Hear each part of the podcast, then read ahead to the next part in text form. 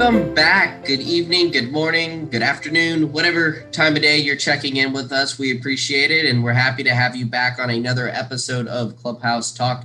This is Kylie Morrison, one of your co-hosts, alongside your other fantastic co-host and Joseph Mraz. Joe, how are you doing this week? We are doing good. It was awesome to see the full scale of, of college football back. It was fun to watch. So glad to be here and glad to break it down as we're looking forward to uh, getting the N F L in full swing this week too. Man, it was a beautiful five days of, of f- five straight days of having college football, seeing fans fully back in the stands, getting to see some of the fun traditions of college football, of jump around and just other stuff like that. I mean, it was, it was really, really cool to see. Yeah, it definitely was. I mean, it, it's cool to see, you know, more fans coming back because it was a little limited a lot of places last year. And it was, uh, yeah, it was just great. There was a lot of good games on, some surprising stuff, um, some not so surprising stuff, and uh, just all around fun to watch.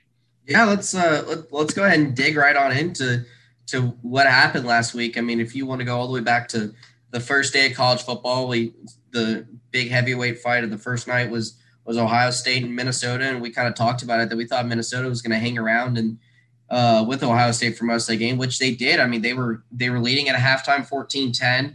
Um, a big third quarter from the Ohio State uh, Buckeyes put them up ahead, and then they kind of held on there and winning by two scores, one of them being a kind of late score and more or less garbage time. So it was a little bit more uh, a little bit more handled than I guess the score even says at a fourteen-point win. But what did you think of the Buckeyes' uh, first game performance? Um, I thought it was kind of weak, but I, I, in a sense, kind of expected that. I think uh, C J Stroud came out a little, little tight, didn't play that well in the first half, and then started to loosen up a little bit as the game went on, and put to, ended up putting together a pretty good game. Um, but the, the main point of concern, I think, for Ohio State is that defense is not good. I mean, Ibrahim, the running back from Minnesota, got injured late in the third. But at that point, he had already put up like he put um, one hundred fifty and two T Ds. Yeah, I mean, just insane numbers. So that was kind of a theme towards the end of last year, where Ohio State was getting run all over a little bit, and it looks like it's carrying over into this year. Uh, just with a, a new linebacking core, they got to figure out a way to stop the run.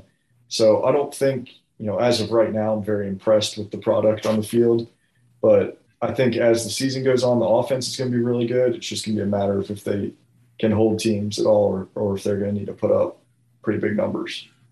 I agree with you. I, I think that offense is only going to get better um, the more they play with each other, and they're going to put up points on any team in the country. So it's really going to be a matter of can they can they stop a team, and can they uh, you know keep them under twenty points for for a game, which I don't know if what we've seen so far they're going to be able to do.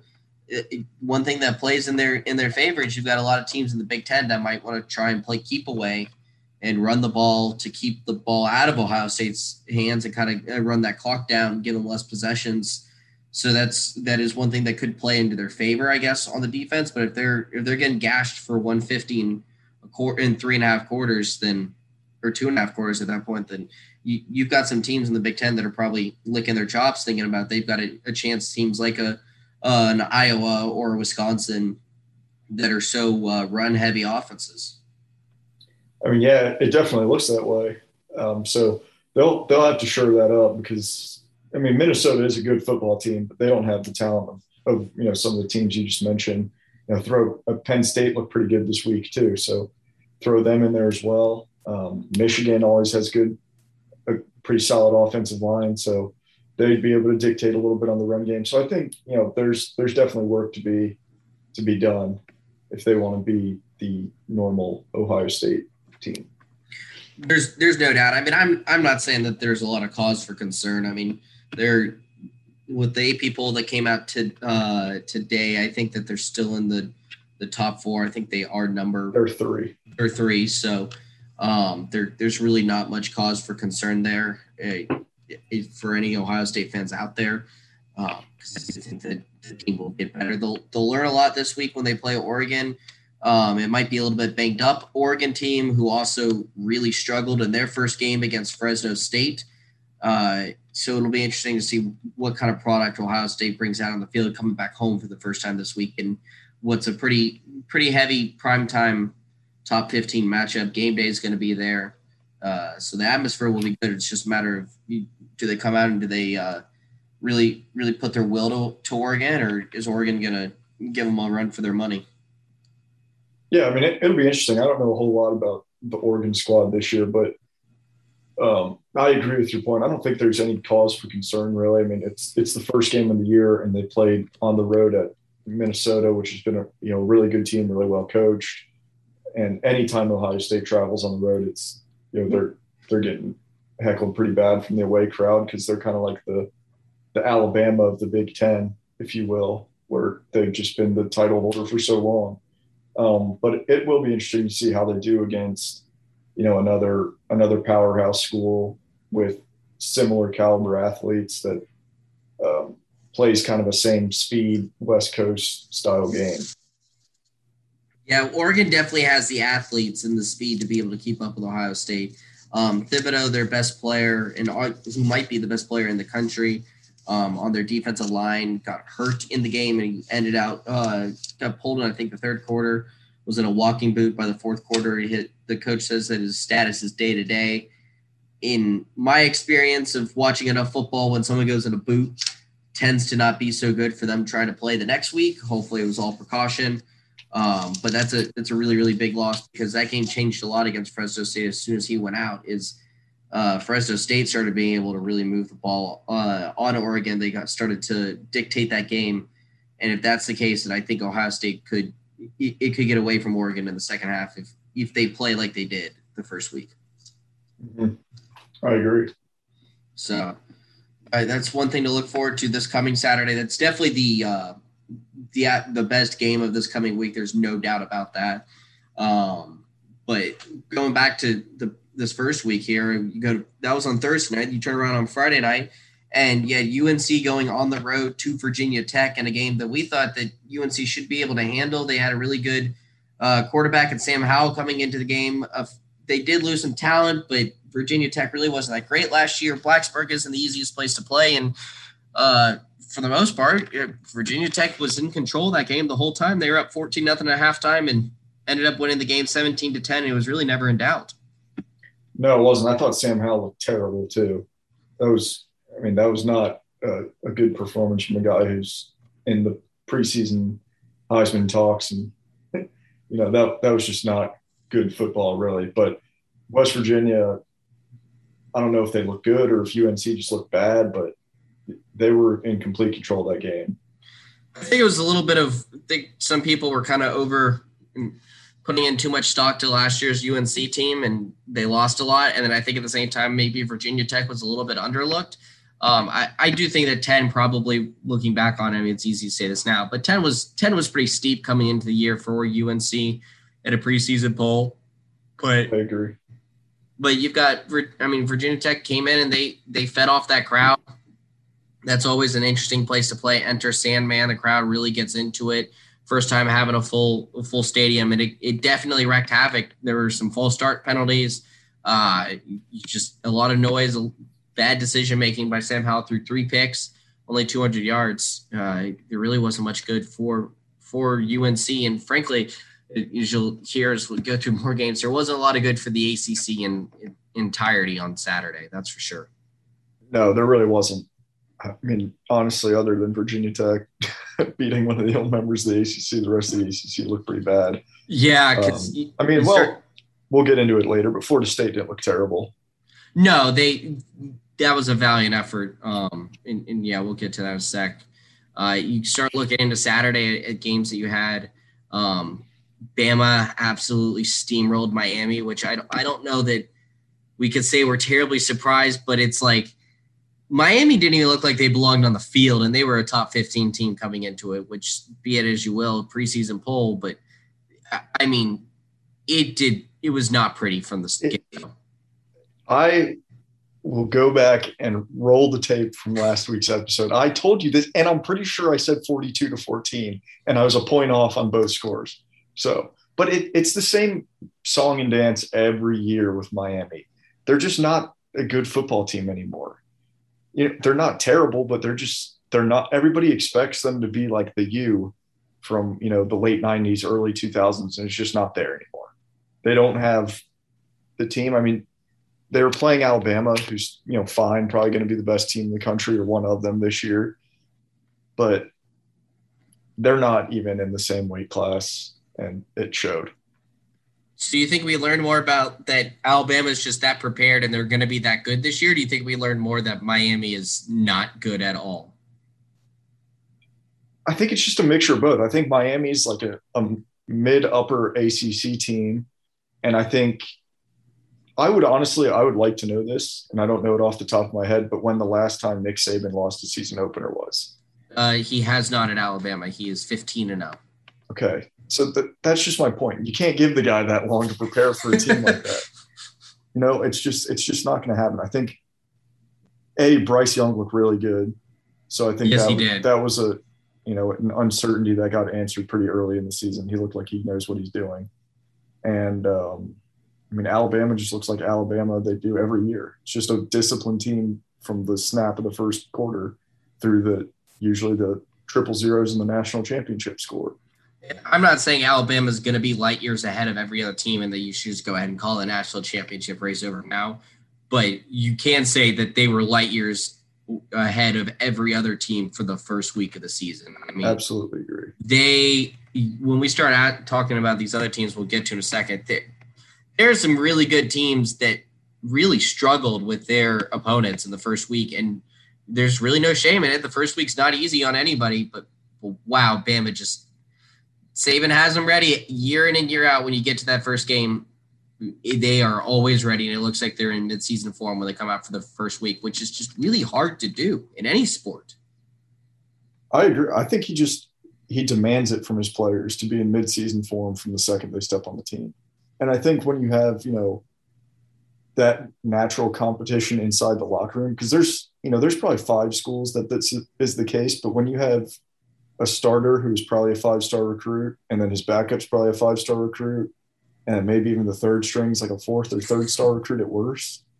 You know, it's just they have that internal competition, and they're constantly pushing each other to get the best product on the field. And I think, I think it matters, and I think Saban's um, like history of excellence and what is obviously known that he expects from his players every year, that they just stay hungry to go out there and win.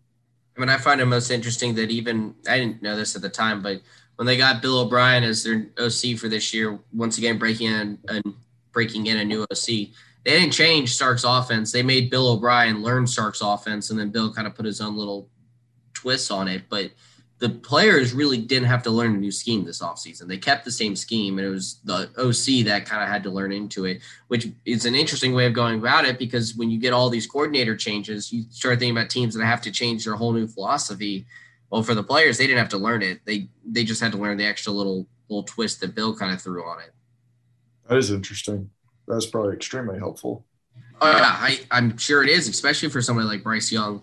Um, who hadn't had much game time experience coming into the year, that he already felt comfortable having been in the system for a year. So, mm-hmm. yeah, props to you. You called it. I thought Miami would at least be able to put up half a fight, and uh, they rolled over from the beginning of the game. So, good, good call on that one, Joe. Uh, then you look at you look at the number two team of the country, or the supposed number two team of the country, in Oklahoma, and they. They were playing Tulane in an interesting game. It was supposed to be in New Orleans, got moved to Norman because of uh, the Hurricane Ida. And so they were actually, even though it was at Norman, they played as the away team. It was a couple nice gestures there. Like, they gave Tulane all the proceeds for the game. They painted Tulane's logo on the field.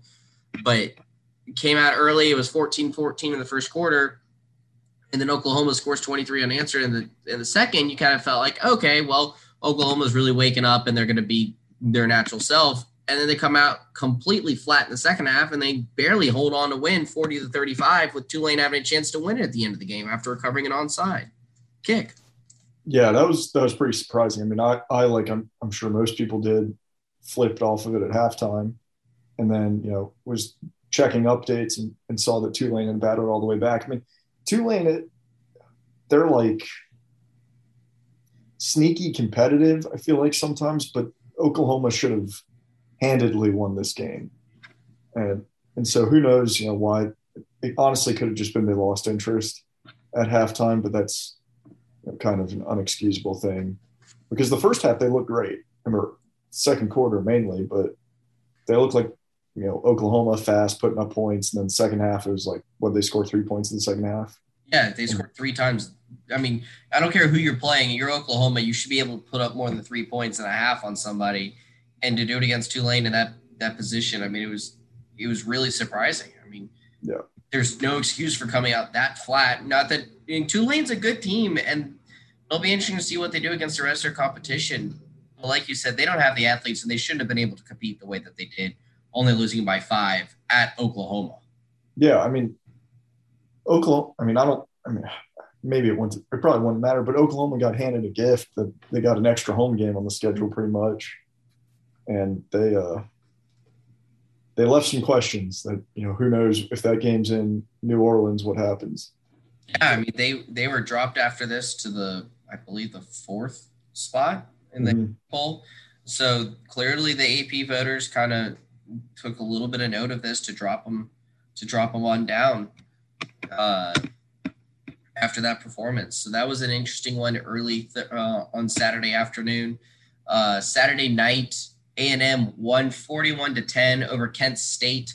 Uh, this game was ten to three at halftime. So this was one of those that was un, kind of a little bit uncomfortable for how long it stayed in a, as a game. But then A and M did what good teams do, which is uh, they they showed up in the second half and they they kind of pummeled them away. But that one was a little bit of a flat performance coming out of the first week as well.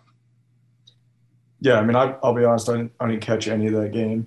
Um, just not, sort of score, saw the score at the end. Well, it's not a it's it's not a game that I'm sure a lot of people were checking in on. Although, if you watch uh, Scott Van Pelt's bad beat segments, there was a horrible bad beat in that game.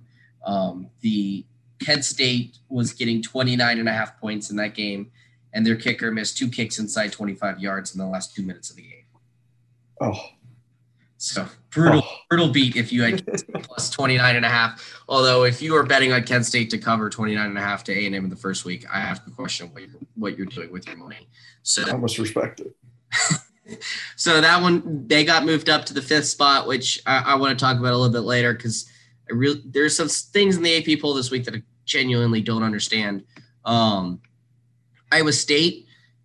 Once again, a flat performance. They lost last year to Louisiana Lafayette, which we found out was a pretty darn good team, but it was they lost their home opener last year, and they come out extremely flat to Northern Iowa and barely hang on, winning sixteen to ten. That was not an inspiring performance by them at all. No, and, and they're kind of becoming that team that gets a touch overrated every season, in my opinion. So I think they're going to have everything they can handle against Iowa this upcoming week because Iowa looked like they had a have a real team. Yeah, let's let's get into that game next. Um, Iowa absolutely pummeled Indiana. I mean, it was ugly from from the beginning. Iowa went down, scored quick early. First drive for Indiana. Uh, looking at going three and out. Penix throws the ball, bounces off his receiver's helmet, pick six, down fourteen nothing, two and a half minutes into the game. I mean. It, it was off to the races from there. They were they never sniffed even being competitive.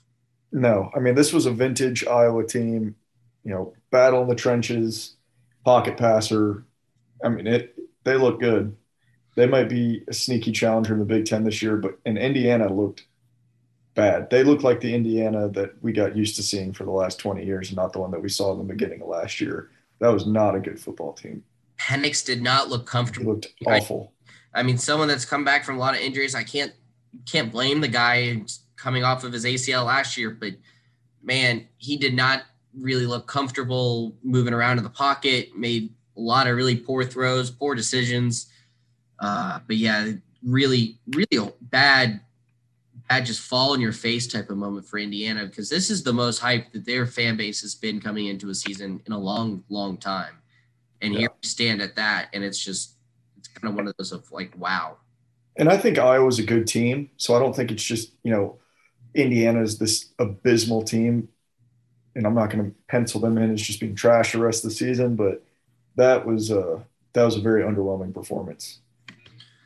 It, it definitely showed a lot of where I think the Big Ten standings really are, of looking at, you know, who are going to be the powerhouses. And the other big one that, that kind of showed where, where the Big Ten stands was the Penn State-Wisconsin game, which was just, I think it was the most beautiful Big Ten football game you'll ever see. The game was zero zero at halftime. Um, really should have been fourteen nothing at, at bare minimum uh, and the, to Wisconsin. And then they kind of picked up the fireworks with a couple of bombs in the second half. Finished sixteen to ten, Penn State squeaking out the win. Wisconsin should have won the game by all by all stretch and imagination. I mean, they uh, they had so many chances in the red zone. I think they had the ball three times inside the ten-yard line and didn't get any points out of all three of those trips, which is beyond horrendous. Just a lot of a lot of self mistakes there for, for Wisconsin, but a really, really huge win for Penn State and for James Franklin to start the year after how horribly things started last year, and now they get this position this year. Yeah, I mean, I, I think you hit the nail on the head. I think Wisconsin should have won the game, but they didn't. And I think, you know, I think those are two, both from what I saw watching games, two good football teams that are uh, probably going to wreak some havoc in the Big Ten. I mean, um, obviously Wisconsin needs to find a way to get the ball in the end zone. And, um, you know, but that was pretty much how I expected the game to be. It was tight the whole way through. Uh, I thought Wisconsin would have edged it out. I think I picked that last week, but Penn State was able to to capitalize a little bit better than they did and got it done. It's such a huge momentum. Oh yeah, it's that's so much momentum for them going into the season. I mean, you get now you got Auburn coming to town in a couple weeks to Happy Valley. That's going to be a really, really huge game now, um, and, and it just sets them up beautifully for the rest of the season in the Big Ten race. Uh, I mean, getting that game up is unbelievably big for them, and it's just as crushing for Wisconsin in the Big Ten West when every game's going to matter. And we could look back on the first week and being like, "Wow, that you know." the game that they should have had, and that's gonna that could be the one that cost them getting into the Big Ten championship game. Yeah, and it it always comes down to one game in in that uh, that division. But they they got some help, I think, with Minnesota losing, but they um, get get some nice help. I think that Minnesota will be one of those teams that probably will sneak up and beat somebody they shouldn't this year. Um, just because I think they've got the talent to do so, but I don't think that they're in, I don't think Minnesota's going to make a run. They're just probably going to be one of those teams that you catch them on the wrong week at the wrong time for you. If you're a little beat up and, and they're rested, that, that might be a potential upset later in the season type team. Mm-hmm. Um, trying to look at, you had Florida really struggled against F A U. This is a Kiffinless F A U, so this is not a team that really should have come into the swamp and competed at all. It was fourteen nothing at halftime, ended thirty-five fourteen. Uh, you had Emory Jones looked absolutely terrible for Florida, um, and now their backup and him are kind of competing for for snaps this week as they, they have South Florida this week, and then they got to get ready for Bama in two weeks. They don't have a lot of time to have con- uh, quarterback controversy, but here they are. They thought they had their starter for the whole offseason, and he comes in and plays terrible, and the backup plays good, and boom, now you don't know who to play. Yeah, that's never a good feeling.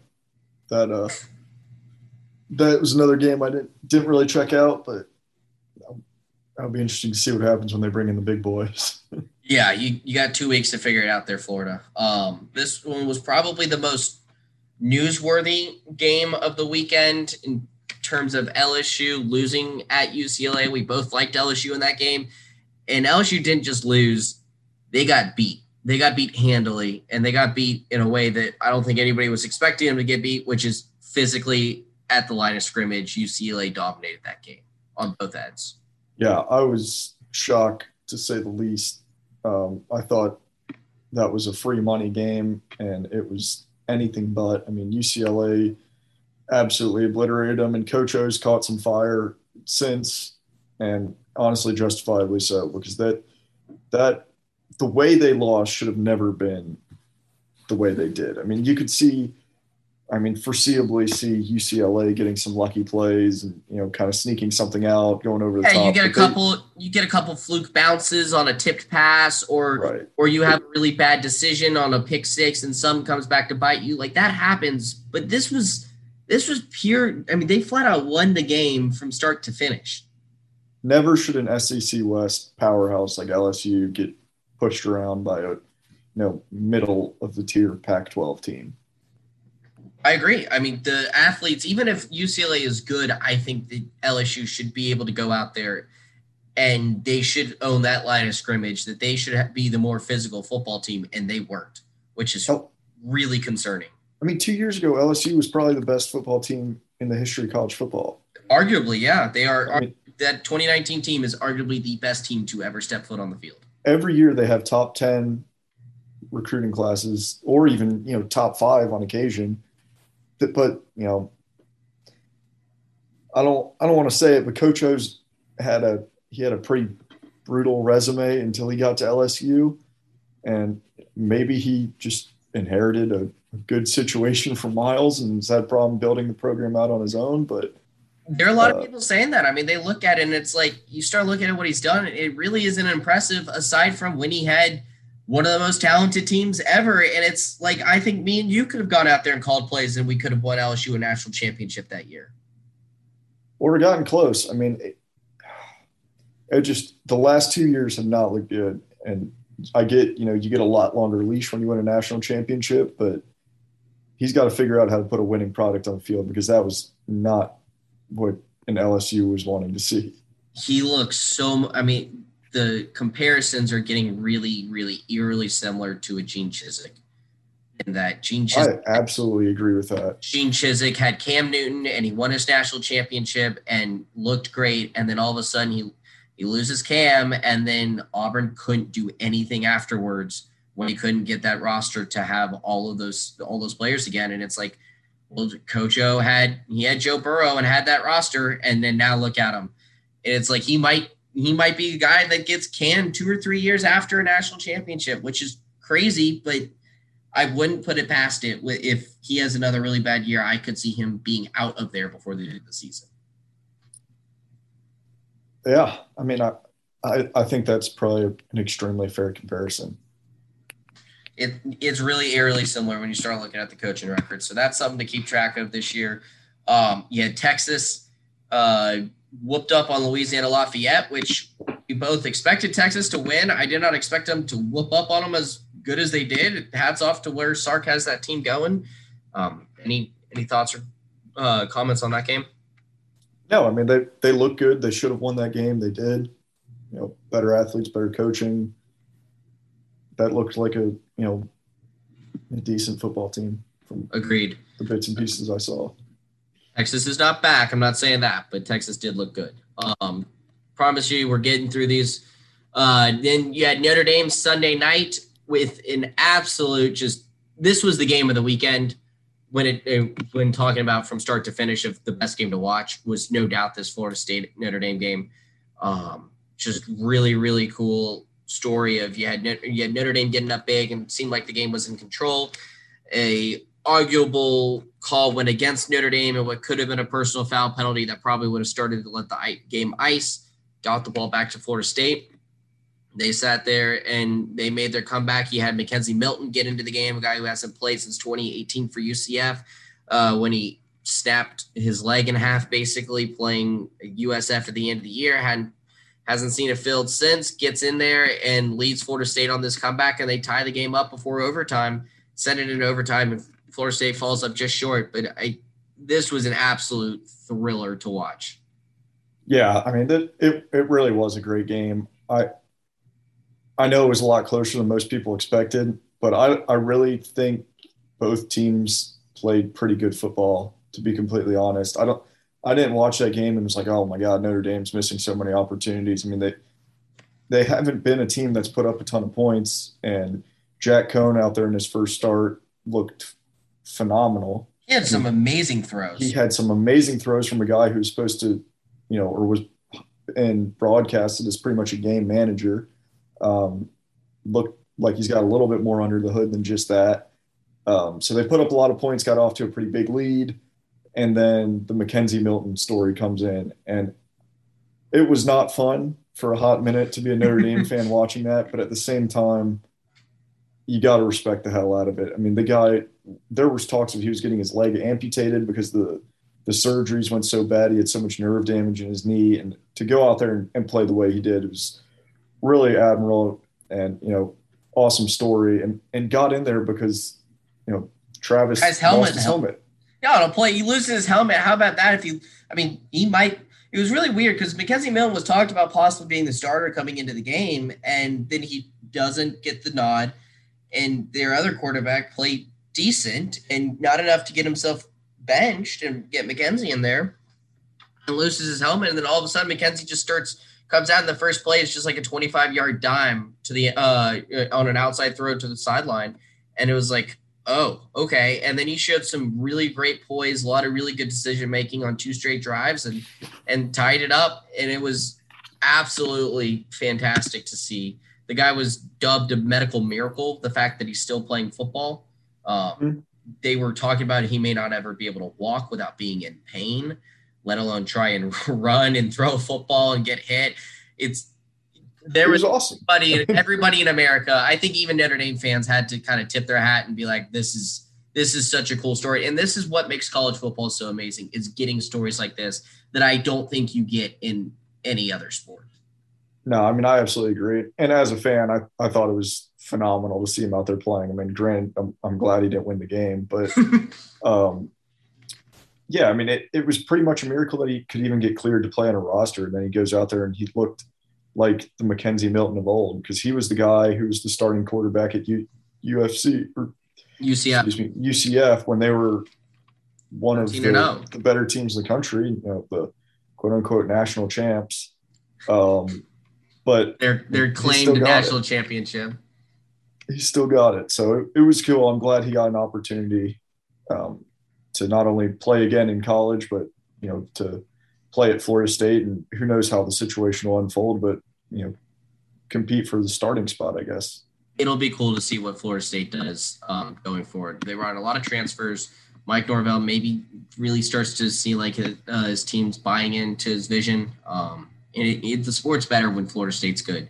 So seeing that type of game was I agree. fantastic on the first week. The last game, the last big game was Monday night. You had Ole Miss absolutely throttle Louisville. There really wasn't much to talk about here other than that Ole Miss looks like they have a defense, which if that's the case, that's a really scary proposition for the rest of the S E C. Yeah, yeah, it is, because that that off. I mean, some of the stats they were spitting out last night about Ole Miss's offense was just like insane. They were averaging like a play every eighteen seconds, which is stupid fast, and they're averaging, or last season they averaged eighty plays per game on offense, and I think if you get above seventy, that's pretty high, and they were averaging eighty. Um, so Louisville was not a good football team last year. So I don't know if they're going to be – if that was a good um, scale of reference. But, you know, just like you said with Florida State, it wouldn't be bad to see Ole Miss back there being a good football team, mixing it up in the S E C West like they did in the, you know, early twenty tens. I think that's the second toughest game on Alabama's schedule looking at it. You've got – that game, even though it's in Tuscaloosa, A and M's the toughest, but that game will not be easy. And it wasn't easy last year, because if there's one thing Kiffin's team's going to do, it's going to be able to put up points. I don't know if they're going to stop Bryce Young, but you could see a sixty-six, sixty-three type of game break out. And I wouldn't be the least bit surprised just seeing what, I mean, it's what happened last year. And it, it but if they have a defense, it will be really scary, because that will make them be a whole lot more competitive against some really tough teams, because that's the thing that they didn't have last year. And mm-hmm. and not that Louisville's a great team. They have some athletes, and that's a high-powered offense in the A C C themselves, and they absolutely – they shut them down. They held them to scoreless in the first half, and, yeah, they kind of traded scores in the second half, but the game was really never in doubt. So when they were when they were trying hard, they they shut them out. Yeah, I mean, it was um, it was a good-looking team. But uh, speaking of offensive shutouts, Georgia-Clemson. Yes. Uh, that was surprising how low scoring of a game it was, ten to three, Georgia. You called it. I'm giving you hats off. You called that Kirby would get his big-notch win. I thought Clemson was going to be the more desperate team. But uh, the only person desperate was D J uh, Ugalde. running for his life on every single play that they passed it, because the guy was under duress within two seconds because Georgia's defensive line blew through the Clemson O-line the entire night. Yeah, I mean, they, they did. But on the flip side, Georgia's offense was equally as poor. Yeah, I, it, it's so weird to try and look at this and figure out how you think about the teams. Georgia didn't score an offensive touchdown. Their only touchdown was a pick six. I'm. This is a bold statement, but I genuinely don't know if either of these teams are that good. I think they're top ten teams, but if you can't score a single offensive touchdown, I don't care if you're playing the Patriots. Like, not one with the caliber of players that they have on the field on either side. And, I mean, Clemson gave up a lot of points last year. I don't, you know, exactly remember how much they gave up to both Notre Dame and Ohio State. I know Ohio State was a ton. And I can't imagine that their defense got that much better over the offseason that they should be shutting down Georgia the way they did. No, I don't think it, they should have held Georgia to no touchdowns. Um, it was even sadder for Clemson, considering a couple of times they had great field position and they still got nothing out of it. And it really wasn't like they, they only had one drive that they really threatened to get anywhere close to the end zone. It was the field goal drive for Clemson. And Georgia really didn't threaten much themselves. They had a missed field goal, a made field goal, and the pick six. And other than that, they weren't threatening either. So I, it's I really don't know what to think about that game, because part of me wants to sit there and say, hey, the defenses are great. And the other part of me wants to sit there and say, like, man, Georgia, you're not gonna you're not gonna beat teams in the S E C if you only score ten points, because you're not gonna hold teams. You're certainly not holding Alabama to three points. No. No, no, I, I, don't, I, mean, so. I don't think you're even holding holding Florida to three points. I mean, there's some teams that's going to be able to put up points on you. So they have got to figure that out on their side and figure it out in a hurry um, before they before they start getting into the meat of their schedule. Otherwise, they may slip up and lose a game that they can't afford to lose if they want to make this play, make the playoffs. But it is huge for them, because they do have a free pass now after winning this game. Yes, they do. Um Because Clemson will be able to put together a good record, because they're in the A C C, which, as we've touched on, does not look very good. Um, but yeah, I, I just I can't help but think, like, either there. I just don't I don't believe that both of those defenses are that good. I'm sure that they're both top tier defenses, and I don't want it to be taken out of context that, like, these, these are two Big twelve defenses and these offenses are just terrible, but you got to be able to move the ball. I mean, the game was played solely between the twenties and turnovers. Yeah. It was just sloppy, really.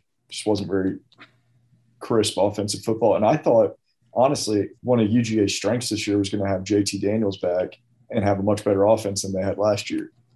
And that was anything but. We will learn a lot very quickly going forward, but – you know, we may look back at this first game of a three versus five. And I will say, I think it was pretty rude of them to drop Clemson as far as they did. I couldn't believe they dropped them all the way to six behind A and M. I thought that was a bit extreme, considering you're going to move Georgia all the way up to two. And they still only, yeah, they lost. They only lost by touchdowns. So it's not like they got slaughtered by Georgia. Um, yeah, that one was a little bit interesting on the A P poll to me. Yeah, but good news for Clemson. Doesn't matter. Well, oh, yeah, it doesn't really matter. They, you win the A C C, go eleven. If Clemson wins out, they'll be in the playoff. They they absolutely should be in the playoff, unless something else crazy happens for the rest of the year. Um, they'd have to have some pretty pretty amazing things happen, of some scenarios of Georgia and Bama both going undefeated, and a lot of other, a lot of other undefeated teams is basically what happened, mm-hmm. which, as we've seen, it's just not easy to do anymore. The last thing, the last thing of note before I promise to move off of last week was there was some pretty uh, – there were five S C S teams to beat F B S teams, which has not happened since, like, twenty twelve. Um, most notably, you had Washington losing to Montana, a ranked Washington team lose to Montana. You had East, uh, East Tennessee, uh, E T S U, throttle Vanderbilt, which – I know Vanderbilt's bad, but they throttled Vanderbilt. I don't care who you are. An S E C team, S E C team should not be losing by twenty, and it could have been worse on their own field to an F C S team, and Georgia Tech lost to Northern Illinois. Um, just some bad performances there uh, this weekend. Yeah, that um, that's pretty inexcusable. So maybe this kinda is interesting. Though. Yeah, maybe it's the year of the young guys. I mean, they've they've talked about it with kind of how the super season season worked. Of maybe some guys have transferred out and had to transfer from their programs, and uh, they got their extra year of eligibility. So some of these lower teams might have a little bit better talent than normal. Um, and it is the first week of the season, so we'll see how that trend continues. See how many, how many teams continue to struggle against inferior opponents throughout the year. Uh, we look ahead to week two very quickly.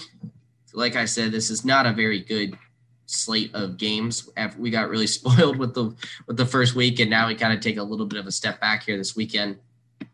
You had the you have the Oregon Ohio State game, which is going to be a noon game, um, noon Eastern. That's where game day is going to be at. That's a that's going to be an interesting game. You have the Arkansas Texas game, which I think will be very interesting.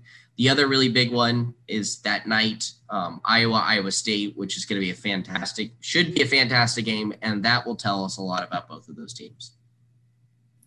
I'm one hundred percent with you. I think I think we'll see a lot on on just those, and if Ohio State can put together a better defensive result, and then if Iowa's the real deal, I suppose. If you want to, let's make a let's make an official podcast pick on this one, Joe. Iowa, Iowa State, at Iowa State. Um, who you got in this game? Iowa. They look too good to be picked against. I will, for sake of argument, and actually I do think this as well, I will take Iowa State. I think that they're they do it every year of start off bad and get better. I'm going to think that they they find a way to pull it out, although Iowa has won, I think, the last five in a row of this series in the uh, uh, Cyclone-Hawkeye matchup here. So we'll see who wins the battle of battle for the state of Iowa. The last game, which we don't really have to go in depth to, it's not a by no means is it a big game to watch. But you've got Tennessee versus uh, Pitt on Saturday. It'll be a cool game. They're honoring Johnny Majors. Uh, for those who don't know, Johnny Majors was a player at Tennessee. He then coached at Pitt, and he won a national championship at Pitt before coming back and being hired at Tennessee. Did not win a national championship at Tennessee, but did win an S E C championship. Uh, he passed away earlier in twenty twenty-one, so they're going to be – they've dubbed it the Johnny Majors Classic. Uh, they're going to do some cool honorings for him before the game. It's, it, it's it'll be a really nice gesture. It, it's funny how this has worked out of having this type of game in the pre, you know, on the schedule the year that you can be able to honor him and him being such a meaningful person to both programs and the history of their programs. Yeah. I mean, I, I, didn't, I didn't know anything about him until we talked about it pre-show. So that'll be a cool little tribute. It'll, yeah. It'll be a cool tribute game. And it's a big game for Tennessee for their season to figure out where they really stand against a legitimate opponent of, they looked okay against Bowling Green. Some moments are good, some moments of bad. So I think this is where Tennessee fans will really start to learn. What do we expect? Do we expect five and seven? Do we expect closer to seven and five? Um, this game will, will be the telling tale. So we'll move on from college football. Unless you got anything else you want to wrap it up with, Joe? I do not. Okay. Well, then we'll take a quick peek as I can't believe it. It's amazing. You jump right out of college football and you get your one weekend, and then boom, N F L football starts this Thursday night, Bucks and Cowboys. And you go right into the first full full slate of N F L games. What are you looking forward to this week? Uh, I mean, nothing in particular. I just I think the the N F L differs a lot from college in the fact that it's it's kind of a new product on the team every year. For a lot of teams, you have your your consistent um, powerhouses, if you will, but uh, there's always those teams that sneak in there. So I'm just trying to see who looks like they might be the team to make kind of a an undercut. Um, I'm interested to see Mac Jones as the starter for New England. Um, but, you know, other than that, just kind of interested to see that, interested to see what happens with the New Orleans Packers game, as well as uh, New Orleans starts Jameis Winston for the first time after the retirement of Drew Brees. Uh, so those are kind of the main storylines, I guess, um, I think going into this week. Yeah, I, I agree with you. There's there you got the rookies, you got um – Trevor Lawrence is going to be making his first start. You got Justin mm-hmm. um, making his first start for the Jets. Uh, there's a couple other games. I think the Titans-Cardinals game, week one, is a really interesting, fun game. Uh, you've got the Chiefs-Browns game in the afternoon, should be a thriller. Uh, if we remember how that A F C or how that game went in the playoffs last year, it was an absolute thriller. Now you got healthy teams. Um, I think the Chiefs should hopefully or should be able to win that game, but the Browns are a really highly regarded team, and if they want to, if they want to say that they're really going to be a top dog and a competitor for the A F C championship game, what better time than to come out and, and knock off the A F C champs for the last two years and the Chiefs? None. Yeah, I mean, you can't make a bigger statement than that, and going to their place too. So there's there's a lot of really fun games. I think there should be a lot of really good games, just looking at it, a lot of really evenly matched teams. Like Eagles and Falcons play week one. Those are, are two kind of lower lower scale teams, but they're really evenly matched. Vikings, Bengals, evenly matched, in my opinion. Chargers and Washington. That's that's going to be an interesting game to see what Washington has and how Justin Herbert develops after a great rookie year. So that that's what I'm looking forward to, I think, the most, is seeing a lot of the Q B play and seeing how the guys who are first with, you know, their first years with a team, or maybe a couple of these guys that had good years last year, see how they develop and come in their second year. Do they take steps forward? Um, do they kind of hold steady in their development? That type of thing. Yeah, I mean, I, I absolutely agree. Um, I'm interested to see Joe Burrow come back. I mean, the list just kind of goes on and on. There's just a lot of little things, nothing um, you know, too big, but definitely excited to get the N F L rolling again. It's, you know, one of my favorite uh, leagues, if you will, to watch throughout the season. And uh, there's going to be some interesting storylines this year. I'm interested to see, you know, if the Buccaneers can defend and, and bring some of that Brady culture where he's never satisfied coming off the Super Bowl. Um, I'm interested to see how much Aaron Rodgers has affected the, the Green Bay locker room on the field. Um, but, you know, all in all, I'm just excited to see professional football again. Yeah, it's always a nice kind of change of pace. You you feel like the college football day is such a marathon, and it, it feels like a marathon, and then it goes on all day, but at the same time, it's like a sprint. That there's it's much more fast-paced, and a lot's happening in so many games, and It, and then you kind of move over to the N F L, where it seems like it's a little bit more, a little easier to watch on a Sunday afternoon, and you can just kind of kick back and, and check out a couple games um, as, as they're going on, other than maybe if you're a, a big fantasy player, then I'm sure you're you're actively checking what's happening with your fantasy players. Yeah, I think I think the main difference is just the e- how equally matched N F L teams are compared to, to college, because, I mean, it – it's not that far of a stretch to say that the worst team in the N F L could upset the the best. I mean, it's unlikely, but it, it does happen. You know, you're not going to see Alabama lose to an F C S team. You're just not.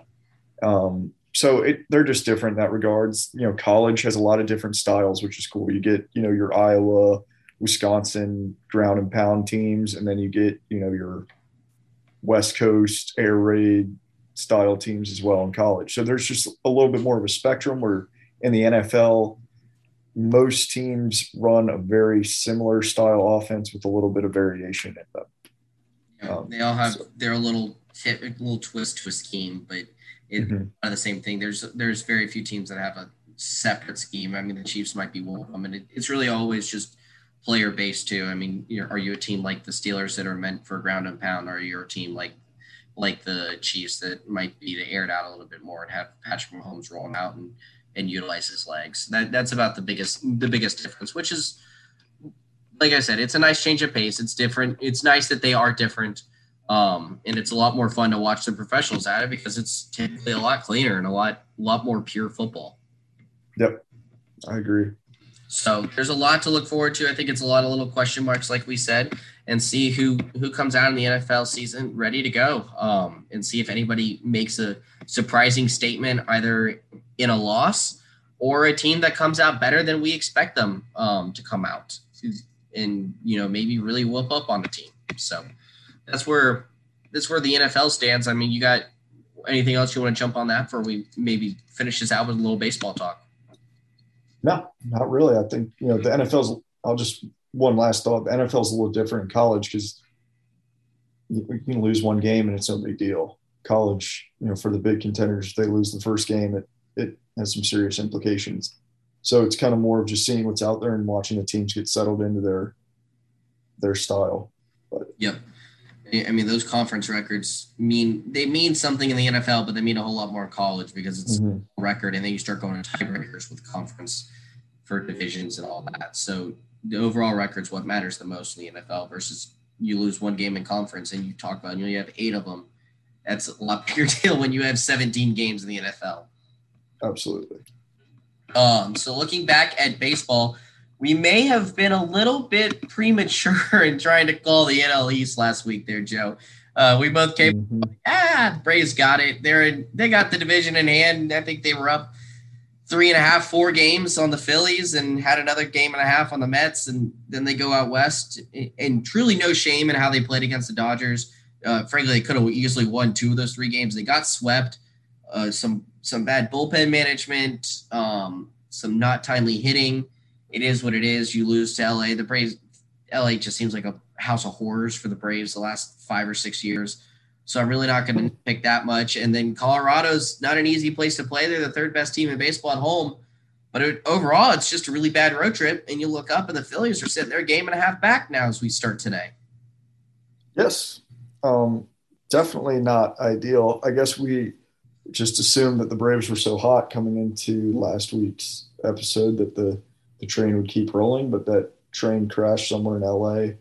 Um, I mean, it's like you said, the Dodgers are just a good baseball team. It's not like they were playing, you know, the the Diamondbacks and just got skull dragged. I mean, they're they're just better um, overall. Cody Bellinger hitting eighth. Yeah, I mean, that's stupid. That's stupid. Like, what? Um, they have then, built the All-Star team that everyone trades for in their own fantasy baseball games and.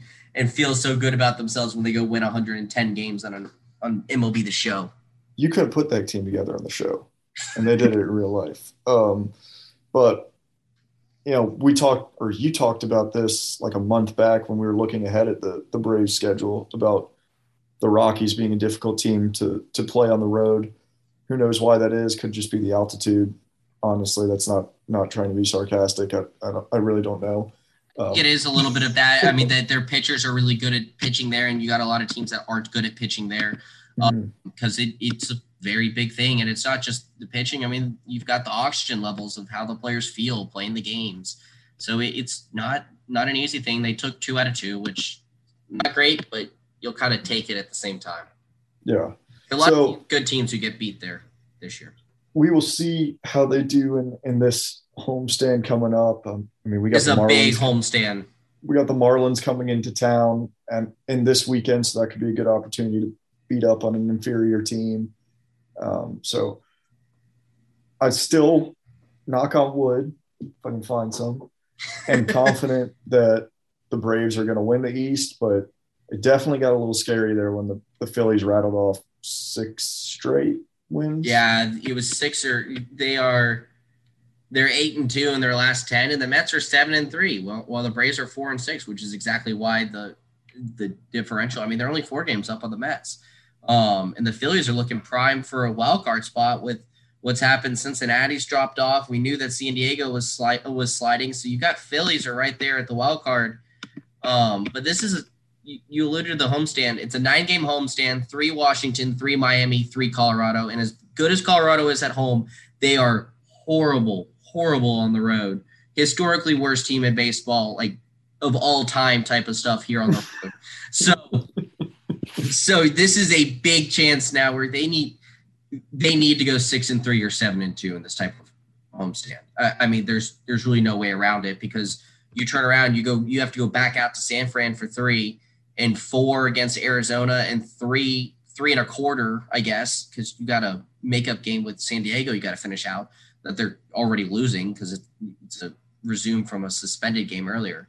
So that's not an easy road trip to go back out there. And then they come home and they finish it off with the Phillies and the Mets. So you, you've got to make up your ground here to be able to hold on for dear life when you make that last road trip. And then you come off to finish off the season in what should be really, really meaningful games that last week of the, the end of September and beginning of October.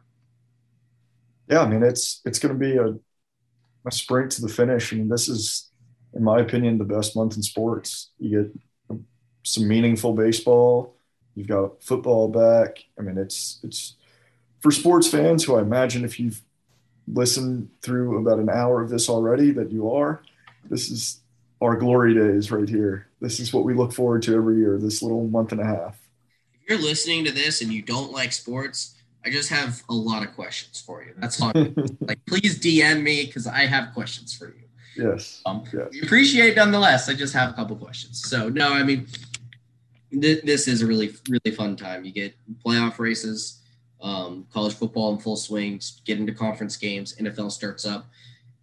You, you got something to watch every single night. So there's no excuse of it, it sucks. We have to almost carve out an hour of our time of, of turning away from sports just to just to do this podcast. But We we enjoy it nonetheless because we get to sit here and look at w- what all is happening and try and recap it for you guys and give them a little twist on it. Yes, we do. So that's that's about where I stand. So big, big week um, for Braves, for Tennessee. I think Ohio State's got a got a nice game there. That's going to be a pretty big one. Um, so fun week for us. Yes, yes, it is. All righty. Well, we'll let uh, let everyone get on out of here, and uh, we will be back at you next week with a recap of, of where everything stands. Go Braves.